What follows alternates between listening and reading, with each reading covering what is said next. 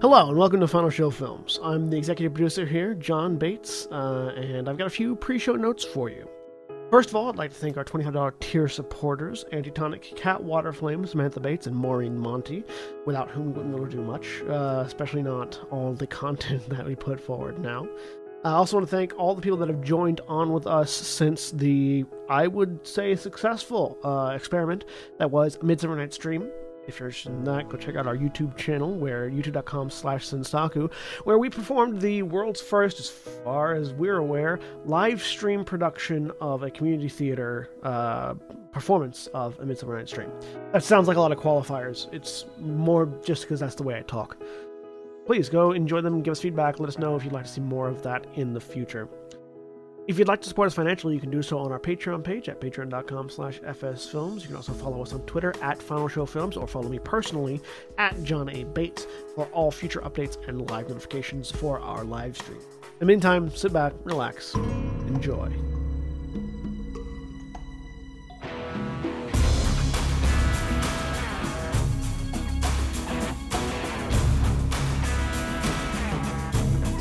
Hello, everybody, welcome back to Critical Thinking, episode 38, Magician's Nostalgia.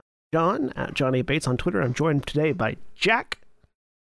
Hey everybody, I'm Jack. I'm at Alt F4 Gamers on Twitter, and it's actually called a musician's nostalgia. What did I say? Magician. Close enough. And Jeremy. Okay. Hello, I'm Jeremy. I am at J Thomas 411 Mania on Twitter. And I will try not to miss miss say any Oh, let's be Uh, we're- honest, I'm gonna do it. We're we're we're all gonna shit all over the English language. It'll be great. That's what we do on a regular basis. On this. That's sort of the premise of this podcast. That really should be the subtitle. We should all Critical thinking. Shitting on the English language. It's a big target. Anyways, um, so It had it coming.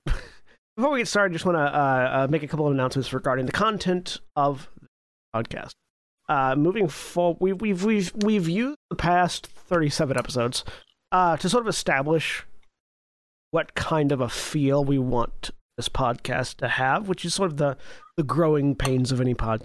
And As uh, uh, we've sort of come to the decision, both both through our own personal tastes and necessity of materials, um, that from here on out we're gonna try try it might not stick but we're we're, we're trying to make these a little less about summarizing what we've watched uh rewatched etc uh and more about um what's the word i'm looking for you two The analysis, the Or- the, yes, the discussion, the, The breakdown. the narrative more discussing implications. Yeah.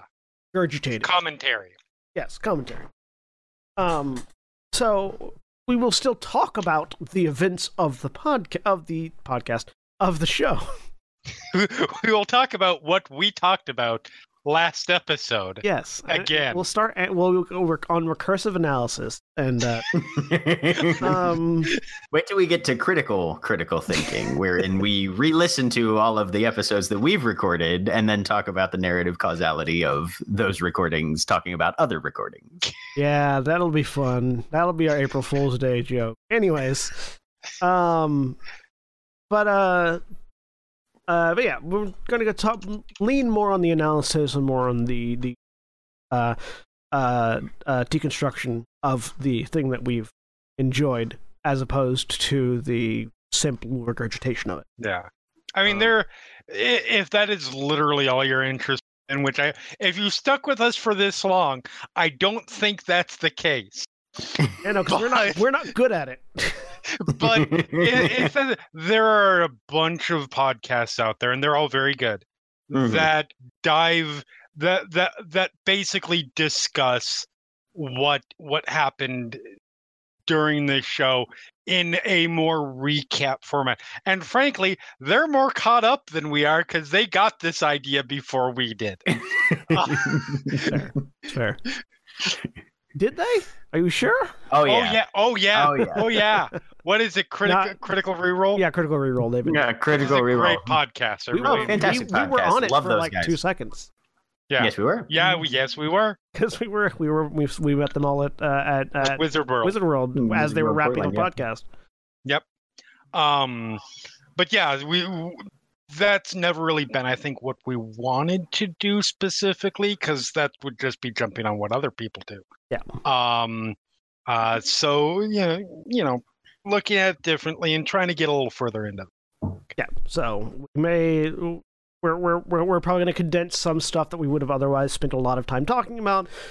We're going to analyze a little bit more. We'll talk talk more about our analysis a little bit more and more about the narrative and cultural repercussions of what it is.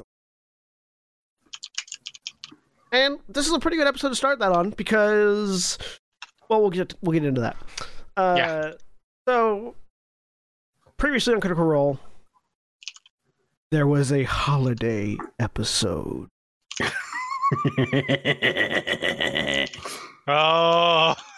I'm still going to do my really shitty I- I- previously ons. uh, yay! But but you know you you need a little more contempt. There was there was not Yeah, nearly enough it- contempt It there. so- I didn't feel that abject loathing deep within your soul. I was gonna say I could I couldn't taste the bile Okay, rising let, in the back of your let- let me try it again. So let me let's try it this again. Let's try it again. Uh, take two. Previously on Critical Role. There was a holiday episode. Now we're getting there. Okay, keep going. Good. Hmm. Get An that out. epi- a concept so abhorrent to John that he becomes a um uh, a, a fucking whatever you're that character A of primal Zerg, yes. yes. Primal Zergling. Yep. oh, Fang, how we miss thee. Uh, I Miss Fang, don't miss the system Fang was in. I'm sorry, I can't even mention that game without trashing that system. Anyway. It was kind of shitty. So once we got past the Holiday episode. um the group spends spends a little bit of time in Whitestone talking about how what their what their what their plans are next. They bring up a couple of options that they're going to go forward with. Uh, I think uh, they want to talk. To, they want to try to find uh, Risco Daxio, not Risco Daxio. Um, that's elsewhere. Um, fuck, what's his name? The the Archmage from Western, Oh, yeah. Yeah, um old fuckface. Yep. oh fuck. Old magic So- fuckface. as you to go a little bit behind the scenes on what we do here, we decided that we were gonna do more analysis and let's recap literally five minutes before we started recording. Yeah, yeah. I mean, it happens. Fuck it, we'll do it live. I mean, come on. Uh, I they, they, they talk about bringing Alora, uh, Allura Vysoren in to look at Yep. the ziggurat. They talk about bringing in a few other people, including not Riskel Daxio, but it's a person whose name is very close to that, or at least is very close to that in my brain. Esco Randarian? That one, Eskel Rindaren. Eskel Riskel, I feel like I'm excused there. Anyway. Anyways. Uh, Esco Rendarian, yes. They, they talk about bringing uh, him in, who's the who's an archmage uh, out of Western. Uh, Yes. Uh, bringing in them and anybody else really that they can get their hands on to come and study the ziggurat underneath underneath the castle. And they remember that for about five minutes before they start As talking. this group does. As this group of hamsters As do. most groups do. It's fair, but this group is particularly hamsterish. Um, and then and then go into uh, uh, uh, uh, Percy's gun, talking about Percy's guns and weaponry, talking about the treasury keep, and a lot of boring and uninteresting stuff that we're not really going to talk about because it's it's literally just the beginning of the game fuck about that lots of that lots of groups have. Yeah. Um, lots of TV. Uh, now that I think about it, lots of lots of narratives have that too. The sort of the the the pre-rising action, nothing really matters segment. Uh, Right. The hey, look at all these people that we've made. Putter about a bit, people, so that people can understand who you are. Hmm? Yeah, the, the get to know the get to know the crew portion. Uh, Team Fortress did this in the Meet the X series. These series, Which of- is some of my favorite oh yeah, some of the best character content.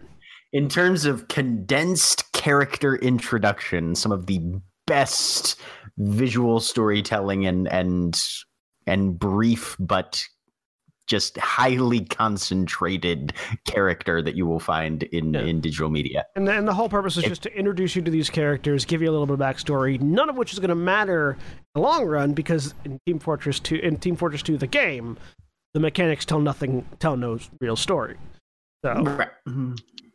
Um, and that that sort of concept gets repeated quite a lot throughout media. Um, this is that. This is the tabletop form. It's the first thirty minutes to an hour of just fucking around, trying to remember what the hell you did last time. Eventually, group gets back to Emon. They find Pike while they're fucking about in Greyskull Keep, remembering that the prisoner that they've left there for, throughout the entirety of this arc. Um, Hey, continuity. yeah. Uh, they run into Curious, piloted at. I should note again because I forgot to do it earlier because I had an announcement. That this episode is starring Laura Bailey as Vex'ahlia, Taliesin Jaffe as Percy, Allison, Ashley Johnson as Pike, Liam O'Brien as Vaxadon, Marisha as Keyleth, Sam Riegel as Scanlan, Travis Williams as Grog, and Matthew Mercer as the Dungeon Master, notably Orion Acaba. Uh, I say because we're at the Tiberius part. Yep. Yep. So we're at the Tiberius part. Who wants to take it away? All right, so this is a thing that, uh, and we kind of talked before about you know how how how much to address this, but so I'm not going to get into the details. If you know much about the details, you know what the situation is. But Orion Acaba is a particularly let's just be be be generous and say he is a very polarizing person within uh w- w- within critical role fandom and within fandom in general and has been accused of doing some fairly shitty things of which there is a lot of evidence. That that that's the fact. And so uh, I, I- think there's another aspect of this we're going to talk about, but the part that I was interested in talking about because it is a common issue at this point, um, uh, in, in terms of media consumption, is how do you reconcile or how do you consume things that you enjoy when there are people who behind the scenes or or in front of the camera, um, or, or writing it or whatever, who are problematic um, or who are have been accused of or have done uh, uh, terrible things or just generally shitty people. And it's an interesting it, to me it's a really interesting discussion because there's a lot of obviously there's a lot of emotional reaction that tends tends to go on uh, uh, regarding it there are as uh, as we speak it's an ongoing thing uh, that's been going on for the better part of a year now in terms of uh, sexual harassment and things like that but it goes far be- far earlier than than that.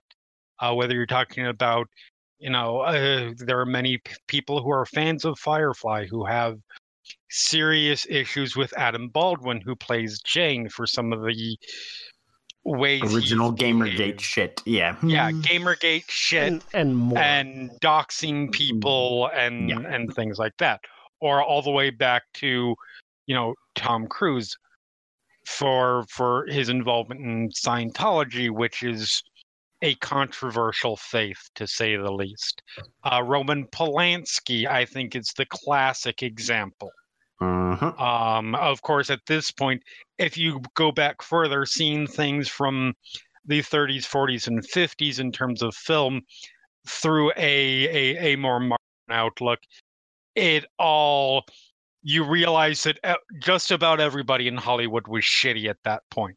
Dear Like- God, we made some racist shit in this country. Everybody, yes. Uh, and, and, Um, and not even necessarily just racism.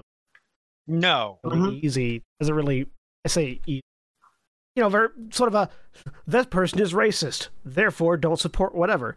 Um, people like Stanley Kubrick, who Mhm. wasn't, I don't, at least I don't think was overtly racist or any of the traditional things, but was just really mentally abusive to his actors and employees. to his actors and act. Mhm. Yes.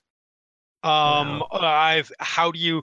How do people enjoy John Wayne films when they realized that he was one of the main supporters of the Hollywood blacklist? Yeah. hmm you know that sort of thing. Um and to me I, I i don't know about you guys. Me personally i very much subscribe in terms of that sort of thing to death of the author in terms of there are a lot of aspects to that theory and and and things that i don't think I, I- don't think are necessarily relevant to this conversation about authorial intent and things like that but in specifically i'm talking about just simply separating the separating the artist from the art you kind Or- of have right. to if you or or even if you're you're not capable of that because i think i am less capable of that in Mhm. certain areas but looking at it and saying all right look this is a work this is a uh, this is a creation a creative work that has problematic aspects to it Right. just like pretty much everything else on the fucking planet i can enjoy this as an individual aware of its faults its flaws both in the production of the work in the personal lives of the people doing it and uh, but i can see the value in this creation because it shows us what type of people we are capable of being in the same way that i think you know that that i would not consider the time i spent reading mein kampf wasted despite the fact that it's written by fucking Hitler. But you Right. know, there there's there's the there's the the value of looking into the work and exploring the mind of a flawed or even a a horrifically evilly characterized individual as someone who's interested in the broad spectrum of the human condition. No, I, I just want to jump in here and make clear that there's nothing wrong with not being able to watch that kind of no Not- absolutely not and Nope. particularly particularly when doing so financially benefits the person who whose stance you or, or are directly opposed to. absolutely The, the Mhm. big example that I that I commonly find myself in discussion with about this is Orson Scott Card. Orson Scott Card is a terrible, horrible human being. I feel no qualms about making that statement. Mhm. He actively he actively donates money to anti-LGBTQ organizations. He actively espouses anti anti-LGBTQ and anti-inclusivity uh, policies and theories and and, uh, and and beliefs and things like that. He is a terrible, horrible human being. right That said, Ender's Game is one of my favorite science fiction, science fantasy novels, uh, and was a very, very important book for me growing up.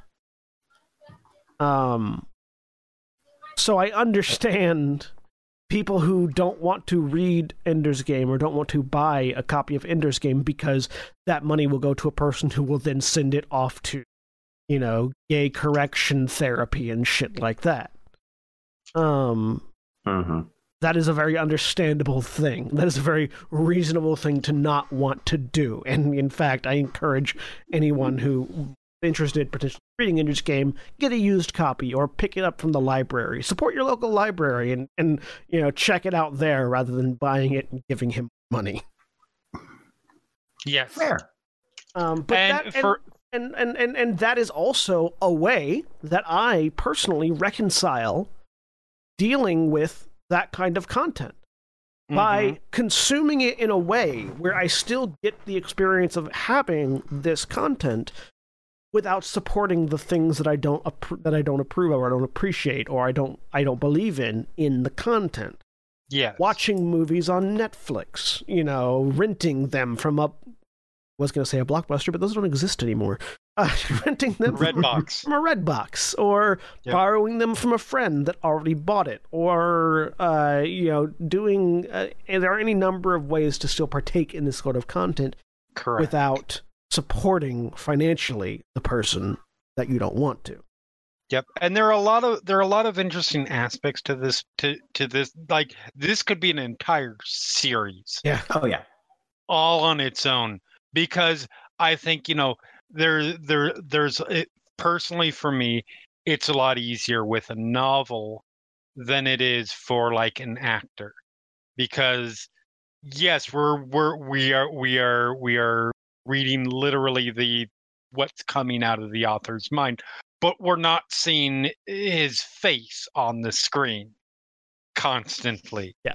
um Mhm. and it's challenging to me because i mean this is what i do i i i, I review i review and and analyze film and television as a rule and uh, like for my job um Yeah. And so it's really difficult for me to say uh you know i'm sorry i'm not going to watch the new Polanski movie. Not that he's done a new one, but you know what I mean. Or the new. Uh, I'm not going to watch uh, Billionaire Boys, which is a movie that Kevin Spacey uh, was released recently with Kevin Spacey that absolutely bombed. But you know, I, I wonder why. and right well there are a lot of reasons why but Mhm. that was that that was a small part of it i'm not gonna lie, i'm sure um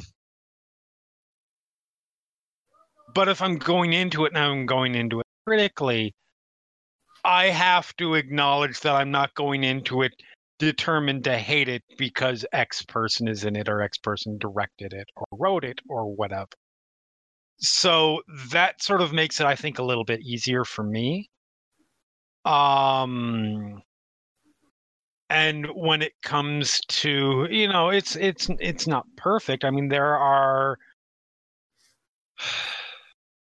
there are some things that i have difficulty wa it's tough for me to watch kevin spacey stuff at this point like stuff that i used to really like um because of because of everything that came out about him um it's uh, uh, I, I actually no i still enjoy firefly fully but that's because i don't think we're ever supposed to like jayne yeah, with, Yeah. that with that particular one, Adam Bal- Adam Baldwin, an asshole, and Jayne, yeah asshole. So but it, by Mhm. that same token i understand people that don't want to watch buffy or firefly or dollhouse or angel anymore because of some stuff that came out not to the level of most of the me too stuff but some stuff that came out that that joss whedon's ex-wife had said about him having affairs with actresses on on the set of buffy which there's a power a power imbalance issue stuff there Mhm. and, Yeah. and things. I get why people have issues with Mhm. um and uh, I, I think it's something that has to fall on everybody individually. And uh, it's okay to still enjoy this stuff. It's okay to enjoy stuff that is textually problematic. Yeah. you recognize that it's problematic but it's still okay to like those things.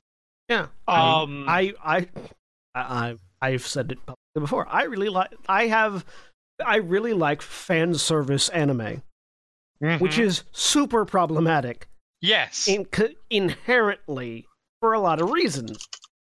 But I still watch a lot of it, and I still enjoy it, even though I know it's not necessarily the best joy.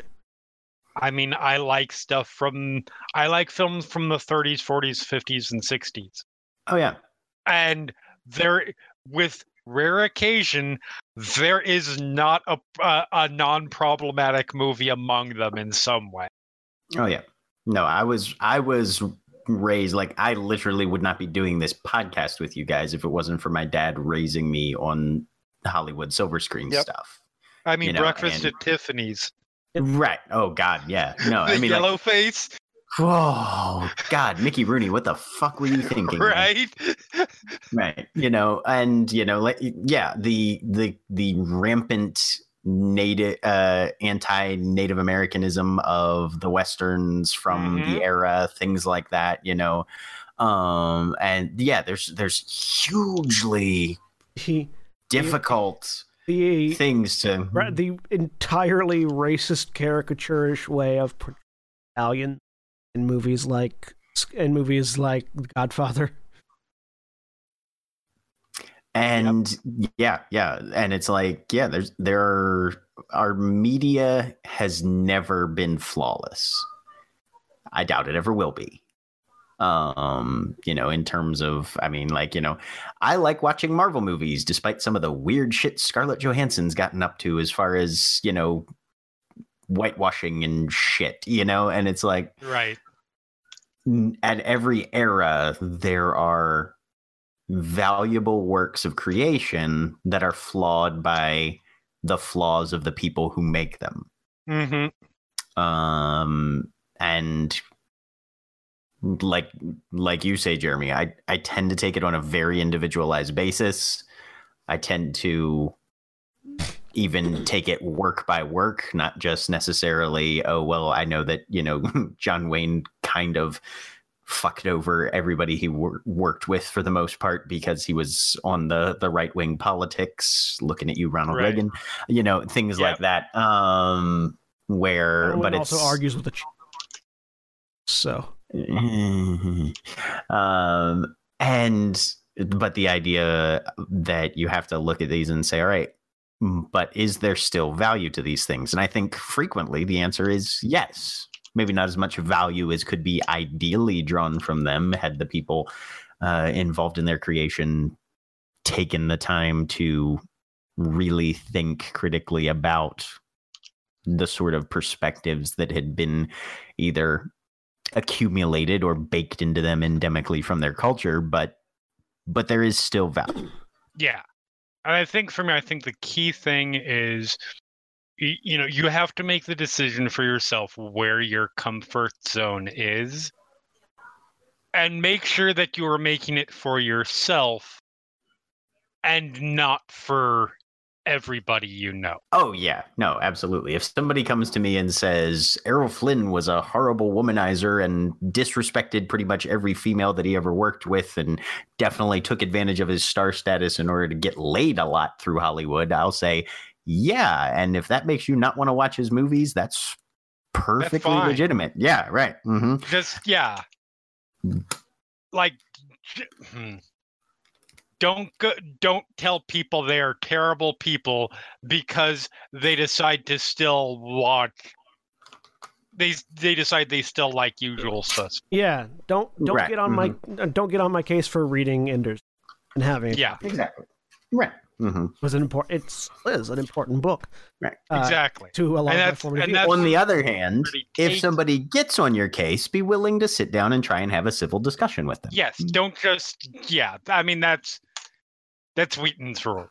Yeah. mhm, Yeah. Don't be a dick. Right. Don't be a dick. Yep. Goes in multiple directions. So yeah. Yep. As they often do. Um Oh God, we're not doing this. Speaking of Wheaton's rule, now let's talk about Chris Hard. No, I'm kidding.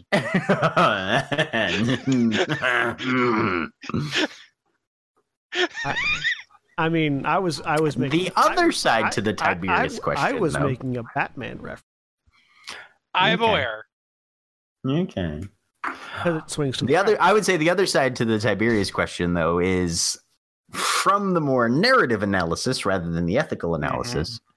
Um, I think we have a very good example here of writing a character out of an ongoing story Yes. without just killing them. Killing them is easy. Killing them is dramatic. Killing them can be very satisfying and fun. But this is an exit, not a fatality. And I think it's handled fairly well. Trying to- Yes, trying to say something about my way of writing characters out of narratives, Jack. No, you've written several characters out of narratives without killing them. Hmm. Like almost three. As far as you're aware. I was gonna say, um,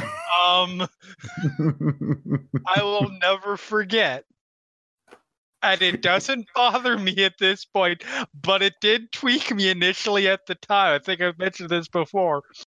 When I first found when, when you first described Nerali coming back, and I was like, "Oh, come on, dude!" There was a purpose to that. There was a purpose. I know, and that's why, like, that was the initial emotional reaction, and then the okay, no, I get why that makes that makes thematic sense. hmm Like, I, I yeah, I, I, I, I tried I try to only do that when there is a narrative purpose Yes. behind it. absolutely, yeah. Yeah. I'm just giving Mhm. you a hard time over it because it was funny to me. Yeah. Um. but yeah, no, I, I agree. This is a this, at the very least at this point in time, this is a good way of of writing out Tiberius.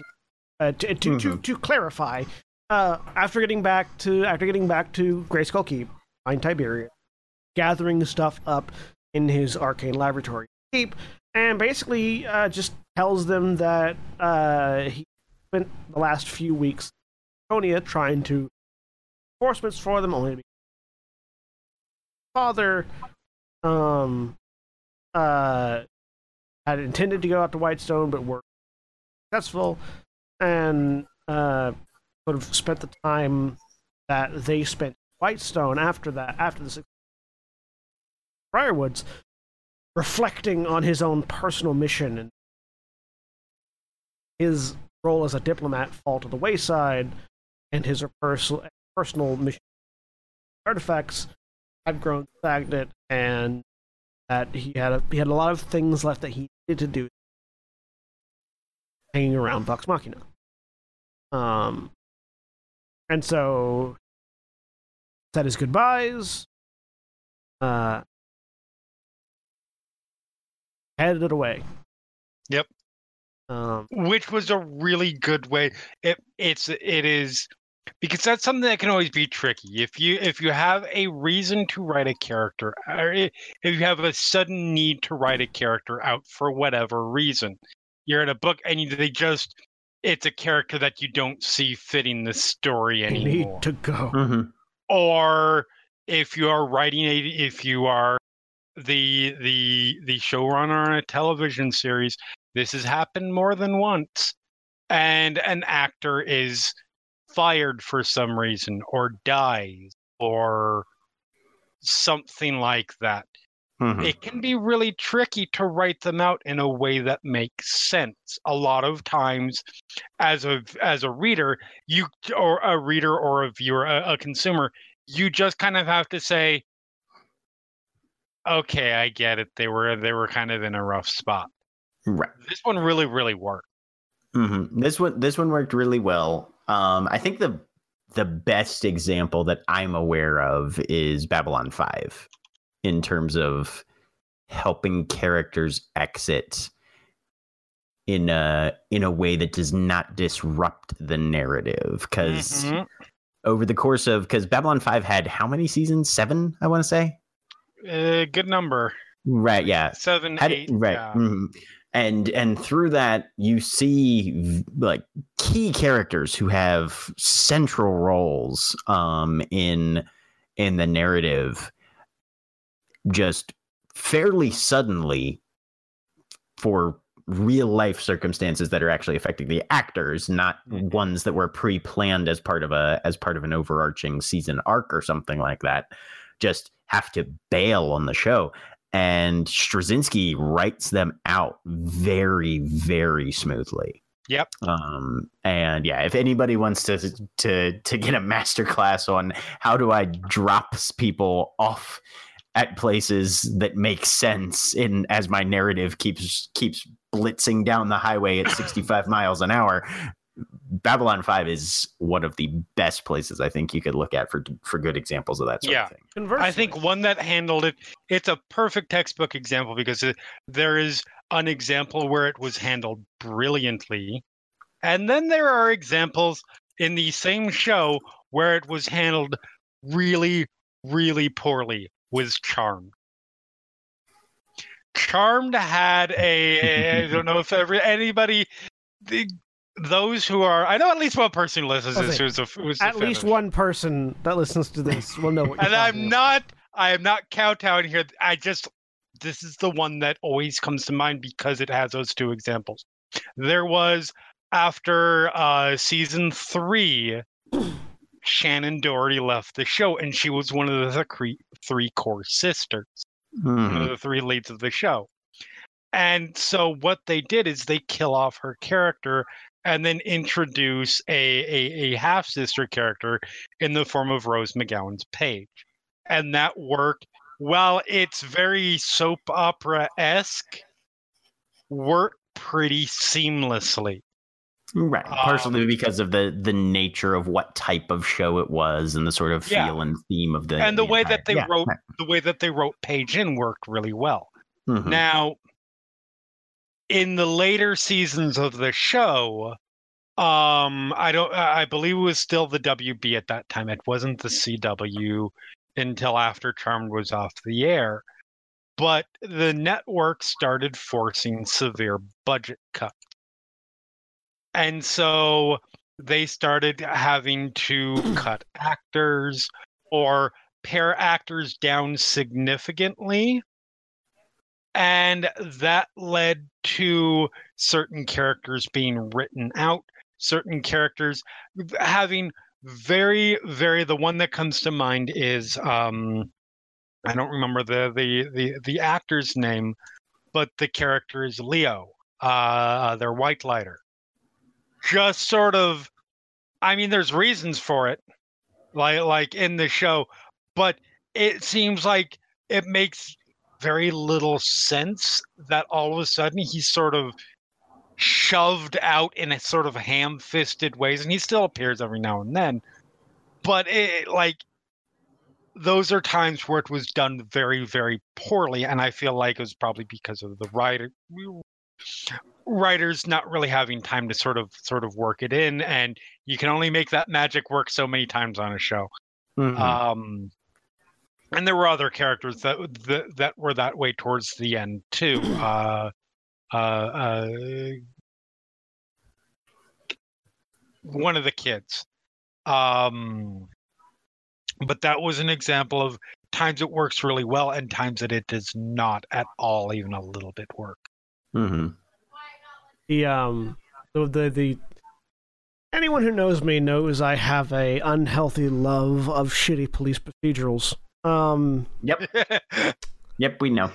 And the one that the ones that I always think of when I think about how to not write somebody out of a show.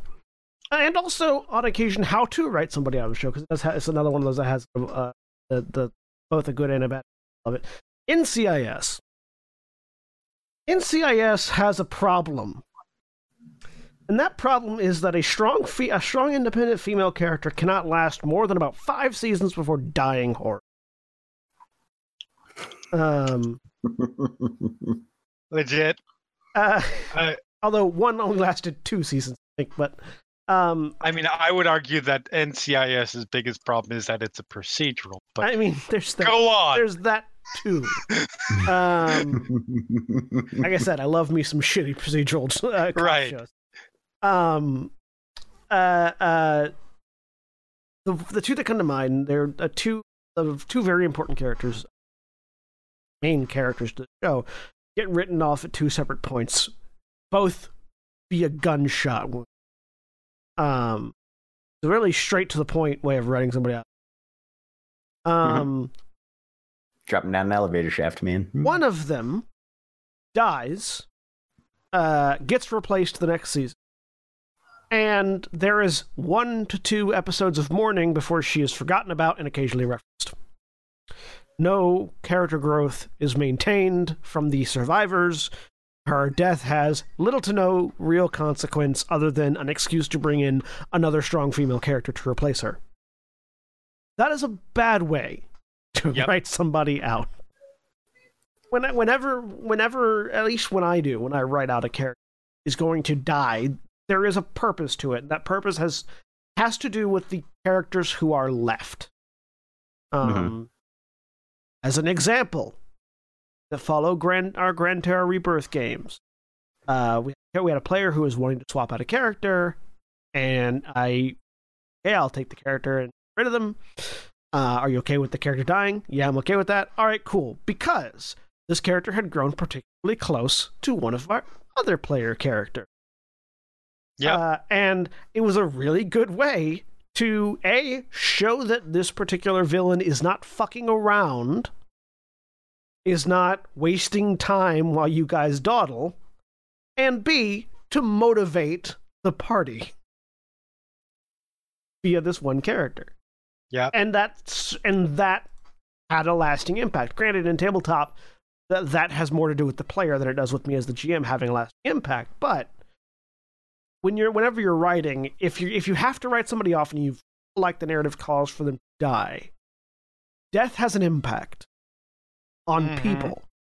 And and and not to give you an example, I when I used to clean carpets for a living, I saw a man drown a rat in a bucket. And I went home and cried my eyes out for about an hour after that. And this is I'm a, sorry, John. You can't just spring that on me. This is a- this is- this is a random man I didn't know, uh, who was the customer at the time, drowning a rat to whom I had no connection. And it made me cry for like two hours. That's the thing is, I swear I'm not laughing because it's funny. No, no, I know, I I'm know. It's just random. Because it, It came out of nowhere. I'm really good at that. Um, so if if a, Ugh. if and my point there being if this random fucking rat can just wreck me for two hours, right.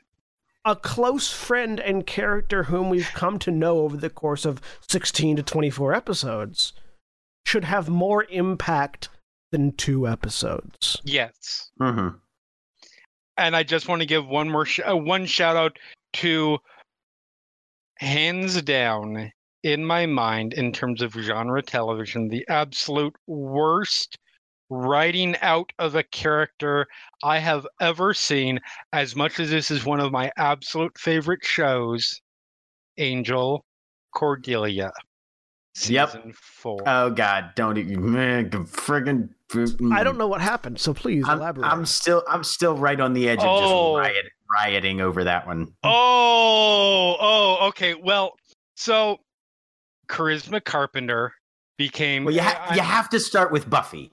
Honestly, you have to start with Buffy if you're going to describe Cordy. I mean, well, I I wasn't going to go like super in detail on the Okay, character. okay, okay. Um, I was just going to go into the circumstances.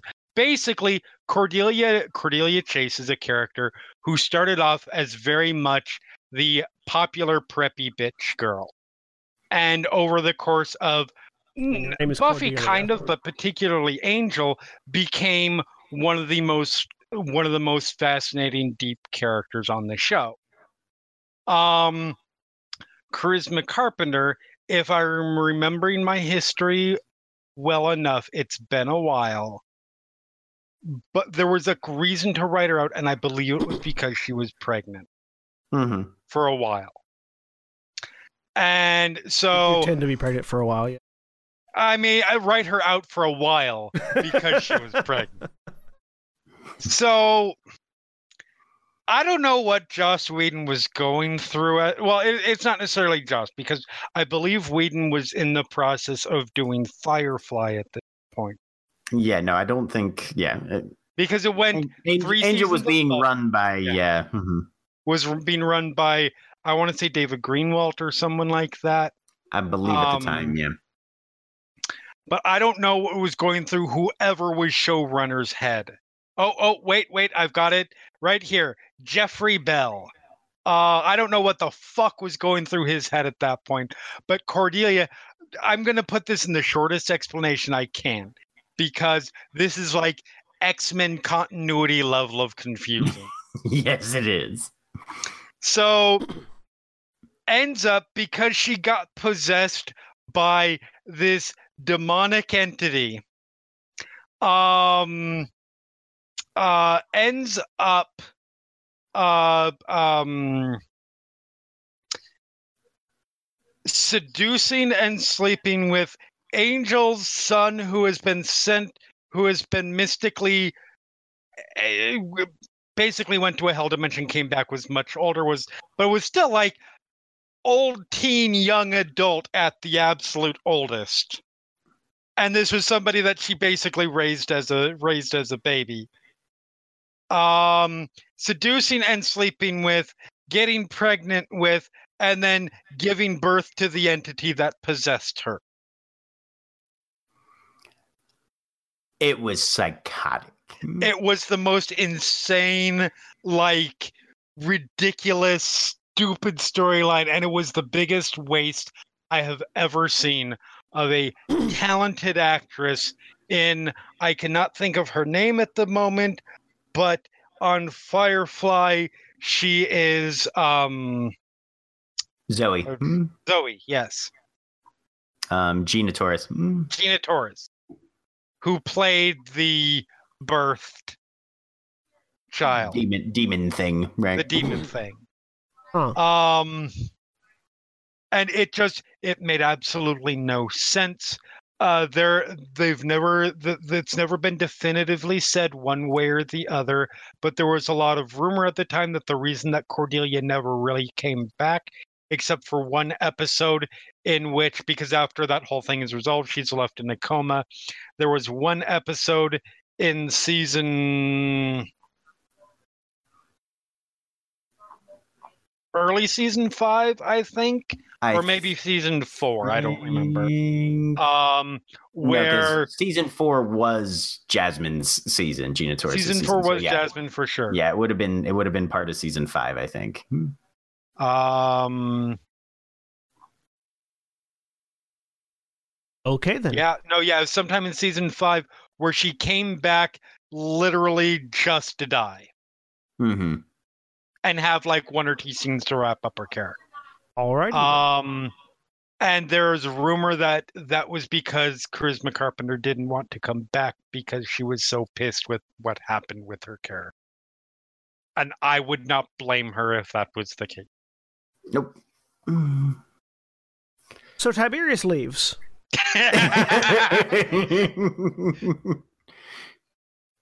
It's always got to be one of those.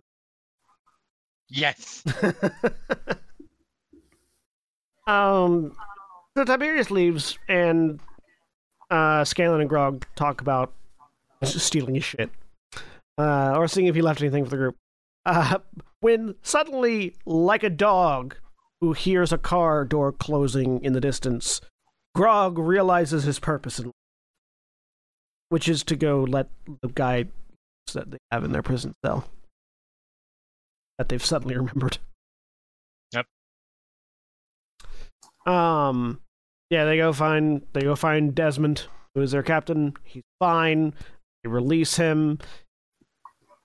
Leaves. I don't remember what happens to him after that. I don't know that it matters. Uh, Yeah. Desmond. Desmond goes. Desmond has an audience with. Uh, Oh yeah, Sovereign he has to Uriel and then goes back to Uriel, Whitestone. and He goes back to Whitestone, and then we never hear Yeah, from him mhm. again. we might hear from him again, but yeah, it's minor if anything. Hmm. I don't remember ever hearing from him again. So there's a lot of fuss about this kid. Yeah.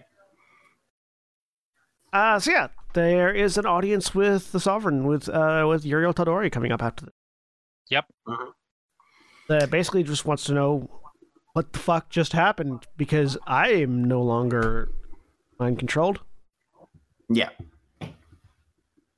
Um, but yeah, and they tie up some of the the loose ends. You know, they they do. This is a lot of continuity wrap up Yeah. Yes. uh, in this episode, which which I value, especially for something like like a tabletop game.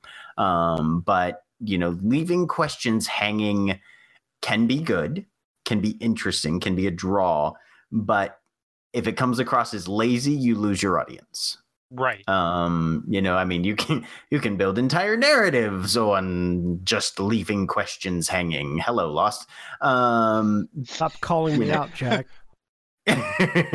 You can build entire narratives on that. Hello, lost until you lost the the right you lost lost control of your plot threads. But right yeah, right um but for and your things audience. Right but for things where that's not the the primary conceit of the of the narrative.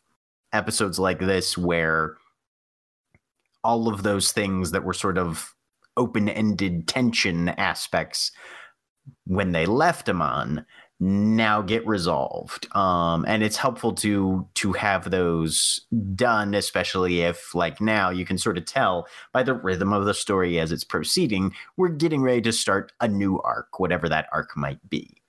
Um and it's there's there's a there's a fine balance to play of it's i find it very compelling when storytelling the arcs aren't separate the things that happen in the arc of season one and season two are still informing and referenced because they are the history of these characters in season three and season four uh, as shows go on. Um, but some level of resolution, I think, is important, especially f- even just for the audience's behalf. Um, to say, you know, yeah, no, these things that were left open ended and and that we use to inject tension into this narrative those have been resolved because we want you to start caring about other things now Right. and that's there's a lot of that especially in this audience uh, sequence Yeah, uh, and pretty much the Emperor apologizes for being mind controlled, reinstates uh, Vox Machina as uh, uh, in their position council on the Emon Council, gives Desmond some gold, tells him, uh, thanks him, and tells him to uh, head off. Percy proclaims the door door and asks Muriel if they could uh, install Greyskull Keep as an embassy uh, for Whitestone, giving them now, giving Vox Machina now their own land where their own laws apply, which is a really bad idea for player characters. um, I think it is a stellar idea. Yeah just don't go in that fucking embassy I have no other comment, and I think it's a stellar idea. as someone who has GM'd for people before, that's a bad idea. That's a, no, that's a great idea. Congratulations, you now have your own embassy. Yep. Good. I murder fuck So half we've the got- population in my own property. Diplomatic immunity. not how that works Wait, I need you to I need you to explain what murder fuck is. Oh, you'll see. Anyways, I mean, no, that I will say that is not necessarily the best storyline for D and D campaigns. That is abject, absolutely the best storyline for World of Darkness games. yes it is you're the head of an embassy. You are the head of your. Uh, you are the head of a chantry. Or i was gonna say you're the head of a Tremere domain, chantry yes right. or a do- you know small portion of the city, or you know this minor node in you know that's attached to a cairn that you are responsible for. You set the laws for. See, at least caerns are slightly self-regulating. Like if you fuck with them, they just shut down, and then you don't have them anymore. Yeah, Chantry's not so much. There is No. a there is a lovely there's also in this in this whole interaction there's a lovely action between Percy and Desmond, whom I will remind the audience Percy shot Desmond's hand off. Yep. Uh and then burnt the hole. Uh Yep, uh where Cauterized it with the barrel. where he's going through a rough time. wherein Percy basically says, you know, I owe you a debt larger than coin. Uh, and uh, if you if you want to think of how what sort of trade you might want to spend your next few years doing, to which Vex replies, probably not lute playing, just saying. because Vex is savage. Um, but then the sort of last thread I think that's left here is the uh, the Briarwood's initial connection in Emon, an individual by the name of Riskel Daxio, Yep. who has to be taken care of. Yes. And you know, Letters that Vox Machina found in Whitestone revealed that uh, on Briarwoods. I'm just gonna say I don't think Riskel Daxio gets enough get, gets enough love as a villain. I mean, he's not a Briarwood. He's not a um Threat. K'Varn.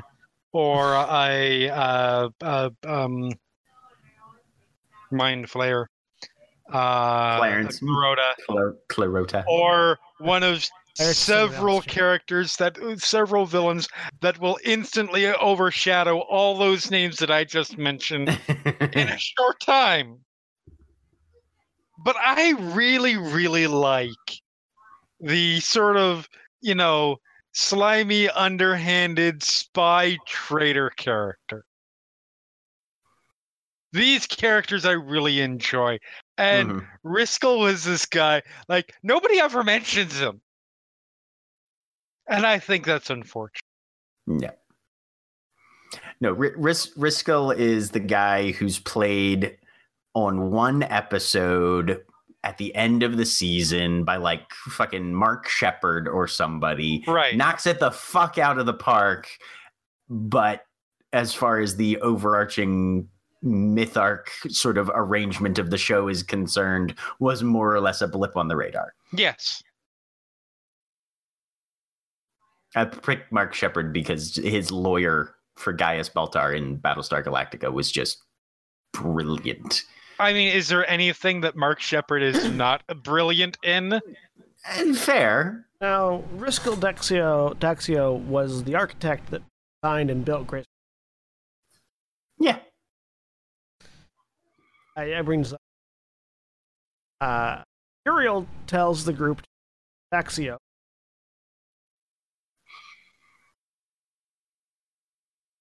Or sorry, tells his guard tells his guards to seize Riskel Daxio. Dax inquires about Fort Daxio. Those were Riskel Daxio's father, Michael, uh, spelled not like Michael, uh, is in command. Uh, it's it's spelled like Mikhail, and I don't know if it's pronounced Mikhail. Is it pronounced Mikhail or Michael? Anyways, Mr. M. Daxio. M. Daxio Esquire. Senior, uh, Dad, Dad, Dad, Dadcio, uh, is uh, Uriel basically says he's going to look into him if he's all compromised. right. Uh, Because if there's one thing that you can count on players to do, it's give them a very clear threat.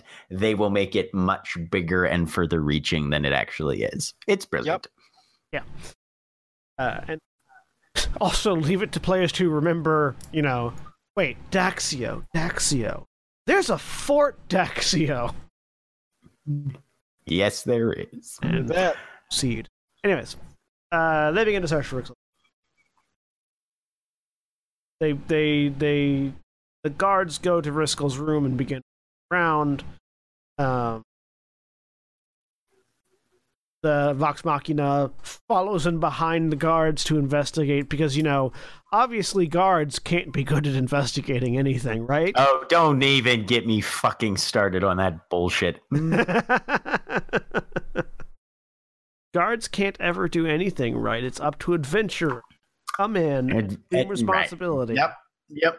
if there's a professional law enforcement organization in any given city, they are always at least 20 to 25% more incompetent at the job that they are actually trained and paid to do than these random chuckle fucks that wandered in looking for a place to sell their cursed skulls. We just recently had that come up in a game. oh, really? You, you don't think I'm salty about it, do you, Jeremy? It's okay. I'm an adventurer. Adventurer. Which was actually said in a town which has an adventurers Unironically. guild. Well, Uh, come back next week when we begin a Grand Terror Rebirth rewatch podcast. We can't do the rewatch. We're still playing the fucking game. okay, we, so long as we do one a week or one every other week, we'll be fine. We'll never catch Yeah. up to ourselves. Anyways, Anyway, Uh, we're looking for Riskel Daxio. so they now. go. They they basically they they the the Vox Machina follows behind the guards, uh, investigating behind the guards. yep. Um, they learned that the last time anyone saw Riskel was about three and a half days ago. He packed his things, said he'd be back in a month, and took the fuck off. Um. uh, as they're in as they're investigating this, Grog, who has acquired Craven Edge from previously, repeatedly spoken to in the mind by Craven Edge, who tells him to just kill random people. Surely that won't turn out poorly. I mean, if you think about it, though, what is a sword designed for? Nobody designs a sword. Now I'm starting to get into the AR 15 question. Nobody designs a sword for hunting. Um, What if you did? then it wouldn't be a sword. That's what spears are for, sir. Anyway, Or a machete. um, machetes are for cutting down plants, which is a form of hunting, I You're suppose. hunting the plant. Right. In, D- in, in, in, Uh. in a realm where living plants try to eat you Okay, quite often, okay. That's fair. That's fair. Maslin versus the plants. Yeah. Um, machete becomes a hunting. But regardless, I don't think maybe from a certain perspective, but if a sword starts talking, a I feel like a sword would would primarily be interested in doing what it was designed for, which is killing people. I don't think this is terribly out of character or even should be necessarily considered terribly worrisome. Swords have a limited perspective. That's all I'm saying. So, uh, in the hunt for Risco Daxio, Keyleth has an idea. Or first. Um, Wow. that's not fair. That's not fair. Not inaccurate, but not fair. Uh, um, goes out into the courtyard and casts commune with nature. She asks nature if Riskel is anywhere in Emon, and it says yes. Then she asks where he is, and it tells her where. And then the, she tells the then she uh, she asks uh, if there are any secret passageways in the city, and she learns that yes, there are a lot There are many. all over the place. Only one goes to where Riskel is, but they're all over the place. On sharing his information with the rest of the party, Vax, reve- Vax reveals that, that ta- that the place where Riskel is, I'm in the tavern, um, is where he and Pike spent time with the clasp. On. So they head to the graveyard district, Riskel Daxio, in the Diamond Nest. So I I, I, I, I, highlighted that moment because I do find it funny, and this is again a thing that that has come up in, in GTR a lot. When in storytelling, when you set up a world in which divination is a known quantity, but never use it. Chekhov's crystal ball, shall we say. Right. Mm-hmm. Why do you think that happens? Um the, the the short answer is that as a DM, well personally, as a DM, and I don't know if this is it's not used by PCs because they're sort of used to this kind of mindset. But not that I go out of my way to make to make divination stuff useless because I don't. I think that that used correctly and depending on who they're facing and that sort of thing, it, it's it's potentially very useful. But a lot of the time, by the time you hit that level of spell, the people that you're combating have ways to prevent the, the serious ones have ways to prevent being scryed on or being divine Non-detection is totally a thing. non-detection or or or other such spells um or they have that sort of. if we're talking about uh, specifically in D&D a lot of high level monsters have really ridiculous saving throws and perhaps even advantage on saving throws against spells so that tends to factor in i think to some players decisions and also i mean there's always ways like if if you're trying to get information on somebody and you have reason to suspect that they have a they have non detection going on in some form. You think of the person that serves them. They probably don't have non detection. So you divine on them and then you find out where they are and you follow them or you do something like that. So I don't know if it's just that they don't think beyond the initial divination but the it, the general rule for me is that divination is a tool just like any surveillance tool in in in world where yeah there's a lot of surveillance tools out there but there are an equal number of anti-surveillance tools Mhm. so that's why you don't just use it all the time also surveillance stuff is uh scrying and divination shit like that can be spendy for startup cost I'm, I'm, I'm just thinking about it like from a writing perspective. And then the, the example that comes to mind for me is because I've been watching it recently, watching it recently. Naruto, um, which is a show about super super magical ninjas. Right. Um, in the first like three or four episodes of the series, uh, the leader of the village that they lives in is shown to have a crystal ball that lets him watch the major goings on of the city, specifically revolving around the main character. We see him use this a couple of different times for the first three or four episodes, and then that crystal ball vanishes into time and space and is never heard from or used again. Even though it would be really convenient later on in the story.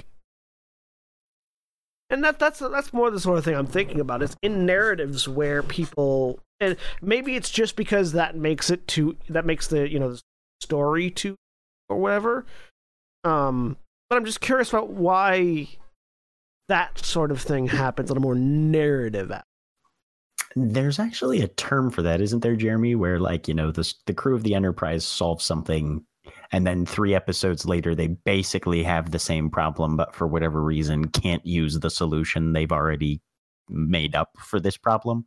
i mean yeah there is i don't remember what it is but i mean that that happens all the time it is it's a um, limitation of writing staff and who's who's aware of what other episodes have been created, and yeah, I mean, there are a lot of reasons. You see this happen on, yeah, on genre-based television, serial television a lot. You see it happen in comics a lot.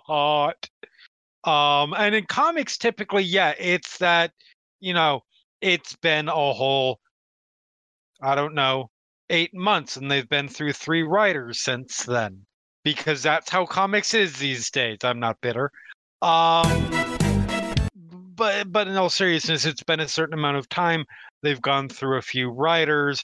Those writers have not read what went what happened before, and they forget to use it. There's also the simple matter of the writer, the writer or showrunner or author may be well aware of that, but they also realize that introducing this thing, they wrote themselves into a corner, and eh, in terms of limiting the kinds of things that they can throw out. And there are two things they can do. They can find well, well, several things, but, but but they can either destroy or limit the power of that option that they have, or they can just pretend that it never existed. And to be honest, it's easier, lazier, but easier to do option two. That's why. it's true. Hmm. Okay. So, following this information, the group goes to the Diamond Nest Tavern, uh, where they meet a character from Scanlan's past, Doctor Dranzel, who Hmm. is totally not a reference to Doctor Dre. Totally is. Totally is. Totally not. Um, yeah, they meet Dr. Dranzel, uh, who is apparently the leader of some sort of uh, some sort of uh, a band of traveling uh, musicians that Scanlan used to be a part of. In addition, And for context here, to be fair, it is not just a a, a random pop culture reference that that that Matt threw in. It is because Scanlan was based on Eminem. now is that is that apocryphal? Yes, that Because is no. Well, that is an absolute. Sam has flat out said that. Oh, he had. Okay, so it's not then. He has Not said apocryphal. that when he was coming up with the idea for the character, I, th- that Eminem was sort of a big influence on sort of how Yeah. he envisioned the character. Yeah, because I've heard because I've heard people say that, and I've never actually heard Scanlan admit to it, or Scanlan Sam admit to it. So I wasn't Right. sure if that was just something that the community at large had just assumed and decided, or if that was actually something. No, no, I I don't remember where, but I am one hundred percent certain that he is he is actively flat out said it. Okay, yeah, we get uh we get Scanlan, Kaylie. Uh, sorry, we we get, we uh, Doctor Drellin and Kaylie, two uh, people, as well as Kent Plucker. Yep. Um, are the the three bards that we find in the Diamond Nest. Uh, Doctor Dranzel, a half orc violinist. Uh, Kent Plucker. I don't know if we ever get an description of who they are. Um, and Kaylie, who is a female flutist. Flautist. Flautist? It's flautist. Hmm. Flautist. Um, For the record, it is in his geek and it is in the geek and Yeah, I just I just linked it in the Discord chat. um, Scanlan does as Scanlan do. Uh, hmm and the part and and gets summarily dismissed by Kaylie. Uh, the party uh, uh, uh, divulges Doctor Dranzel that Scanlan is a Kingslayer. He's not actually, but they divulge that information. Right. Because you you have to be a king. You have to kill a king to be a Kingslayer. Scanlan has not killed a king. Anyways. Nope, not so much. Not yet. Uh, Dr. Dranzel asks asks the group to help him steal a fuck ton of money. They say no. I mean, to be fair, in some fantasy settings, that's something you don't want to be because you get a lot of shit for it, and then eventually you lose your hand. True. Because sometimes being the fastest gun in the West means that everybody wants to prove that they're faster. And that gets And- annoying. And that's why you shouldn't fuck your sister. That also that. Among other reasons, Jeremy. In in in in other in other settings, you also don't want to be a kingslayer because then that gets entire nations after you because you theoretically killed their king. what I like is is the sort of I feel like most D and D groups have a tipping point. There's as you increase in notoriety, assuming that you're not playing an evil aligned campaign, generally there's more public perception of you. You are more easily recognizable, and therefore you start to obey the law more. Mm-hmm. And it's always funny to sort of see that tipping point of, you know, if we were still our level five selves and someone came to us instead, Hey, can you help me steal a fuck ton of money out of some old dude's basement? We would have been all over that shit. But now we're level 11 and people actually know who we are and we have a reputation. And it's watching the values shift simply because of the power creep, almost in a sense. I mean, there's a lot of stuff in relation to that that that I always find interesting. To me, it's always I think the key thing that that that when I'm running stuff, I'm always looking for because there always is that point. Except for the Eberron game, I don't think it's happened yet with that group. But there's always a point where the party is like, "Oh, we're actually at a level of power where we can we actually have some influence and impact and we don't have to be scared of everything out there Mhm. like that is a major character turning point for a lot of groups and i always really enjoy seeing it um Like I said, it hasn't happened in the Eberron. Uh, and I want to I want to make a clarification real quick. Uh, Scanlan accepts Dr. Dranzel's proposal. Everyone Yeah. else doesn't, and keeps asking him more questions about it. Yes. Because you know when a person when a person asks you to help steal them steal a fuck ton of money, the first thing you do is give them fifty questions. Because that doesn't make you seem suspicious at all. Also, this is this is another one of those things that it's I mean, so the the explanation that they are given by the way is that look guys, I don't know who this person is, but he's very wealthy. He's got a lot of gold in an abandoned building in the Cloud Top district. It's really hard to get into. It's been abandoned. There's nobody there. It's all boarded up, but there's a ton of fucking money there already. Which sounds like the sort of thing that, you know, a bunch of middle schoolers tell each other at the beginning of a Stephen King novel, but okay. Hmm. Yeah, I believe, Right. I believe at some point, um, I believe at some point, did they recognize this as a building they've already ransacked, or no? no. I know. No. Because they haven't. Hmm. They haven't yet. But yeah, so they're they they they they they're fairly skeptical about about taking on the task, but they don't actually. Uh, while Scanlan agrees, they don't actually, uh, as a group, say one way or another whether whether or not. Um,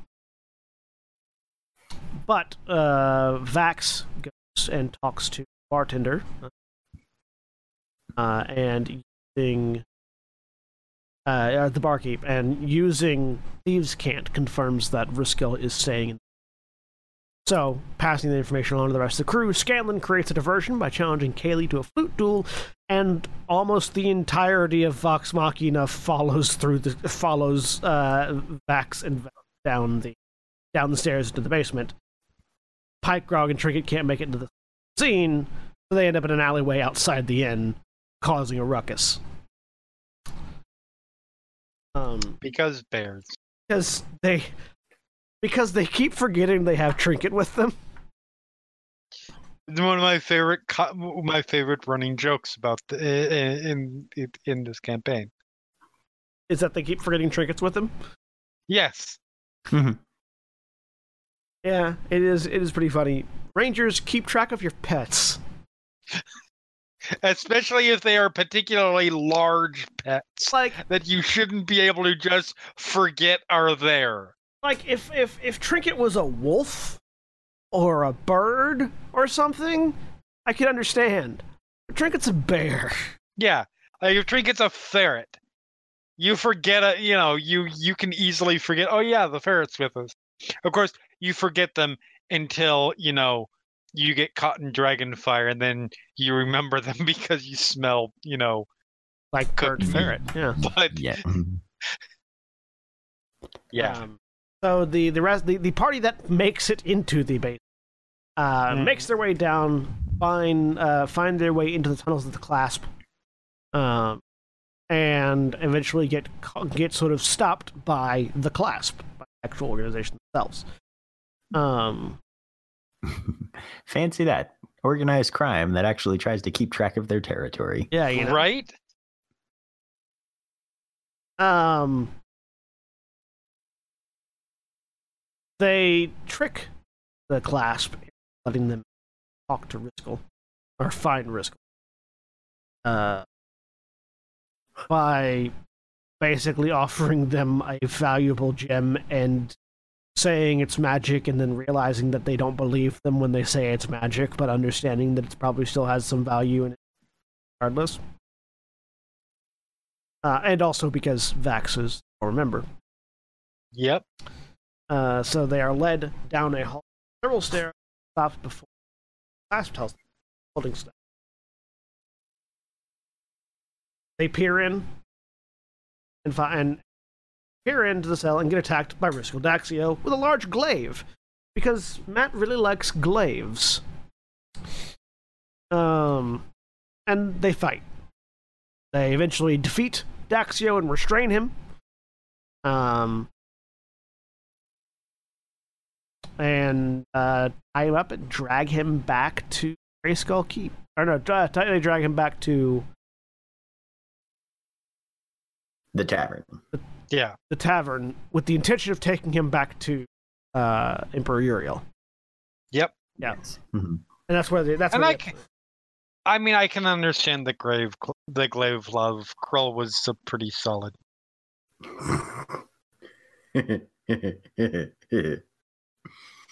um, but yeah, no, we I'm gonna we repeat get that to, we again get- so we could have a recording of it to send to your boss.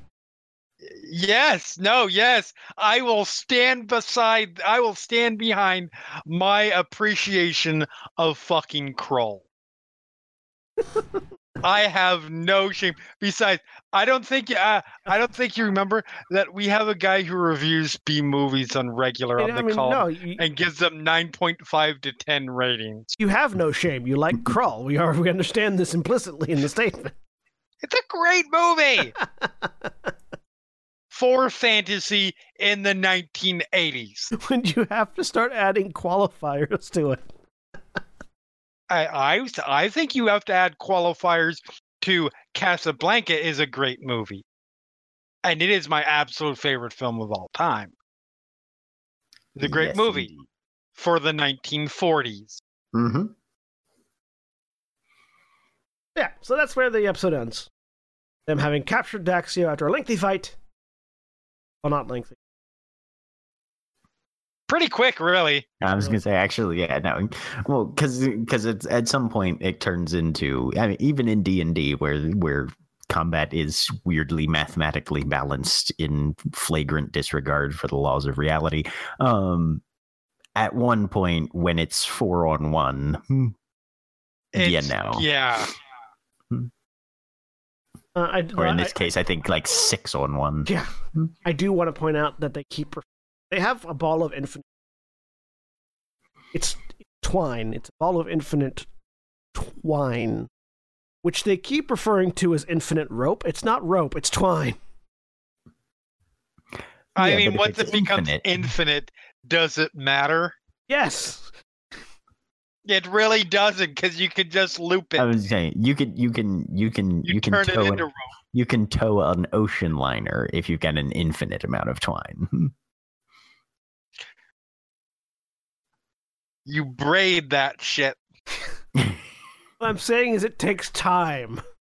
It's not just something you Yes. whip out and do. Now, if they had a ball of infinite animated twine, that would be even better. Uh, so yeah, that's the end of this episode. Um, Yep. Mhm.